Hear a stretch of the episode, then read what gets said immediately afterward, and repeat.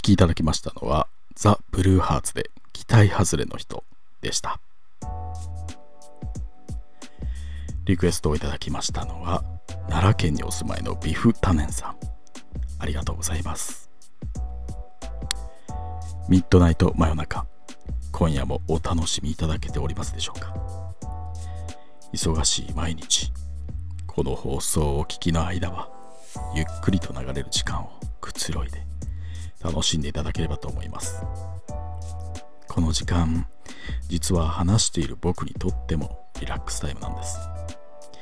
それもお聞きいただいているミッナイリスナーの皆さんがいるからこそなんですよね。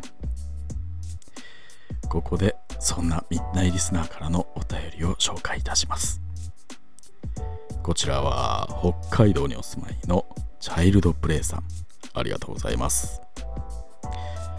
ご飯もりもり丸さんスタッフの皆さんミッナイリスナーの皆さんこんばんミッナイこんばんミッナイミッナイのゆっくりした雰囲気が好きでいつも寝る前に聞いてリラックスしています。ありがとうございます。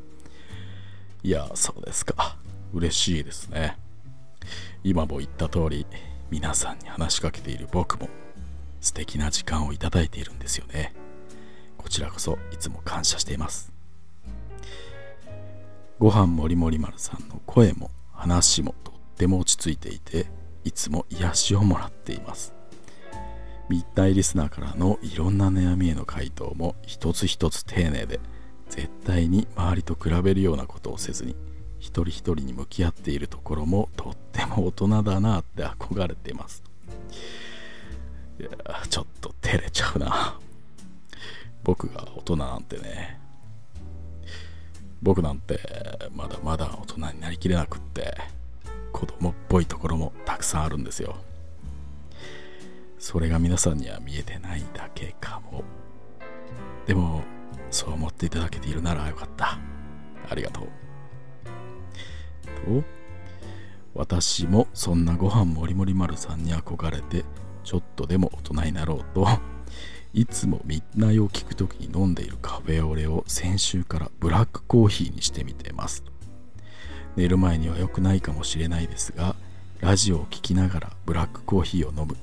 なかなか大人な女性って感じに浸れます。そうですか。ブラックね。なかなか大人な感じですね。で、えー、ん？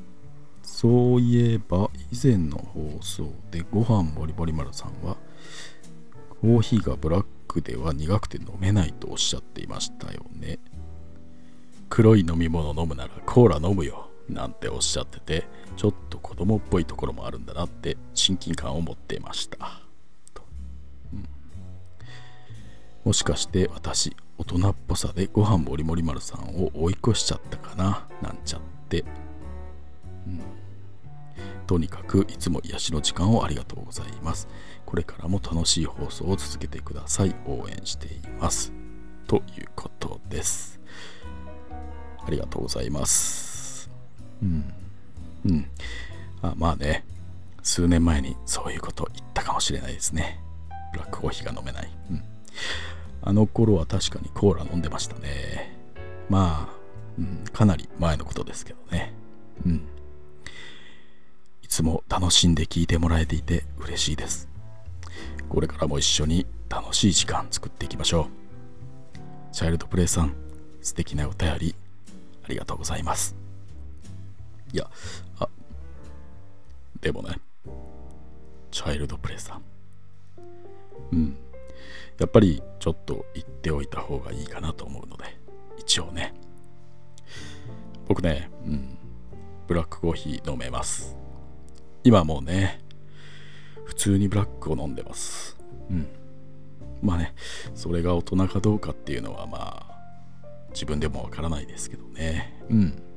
去年からね、もう、うん、ブラック。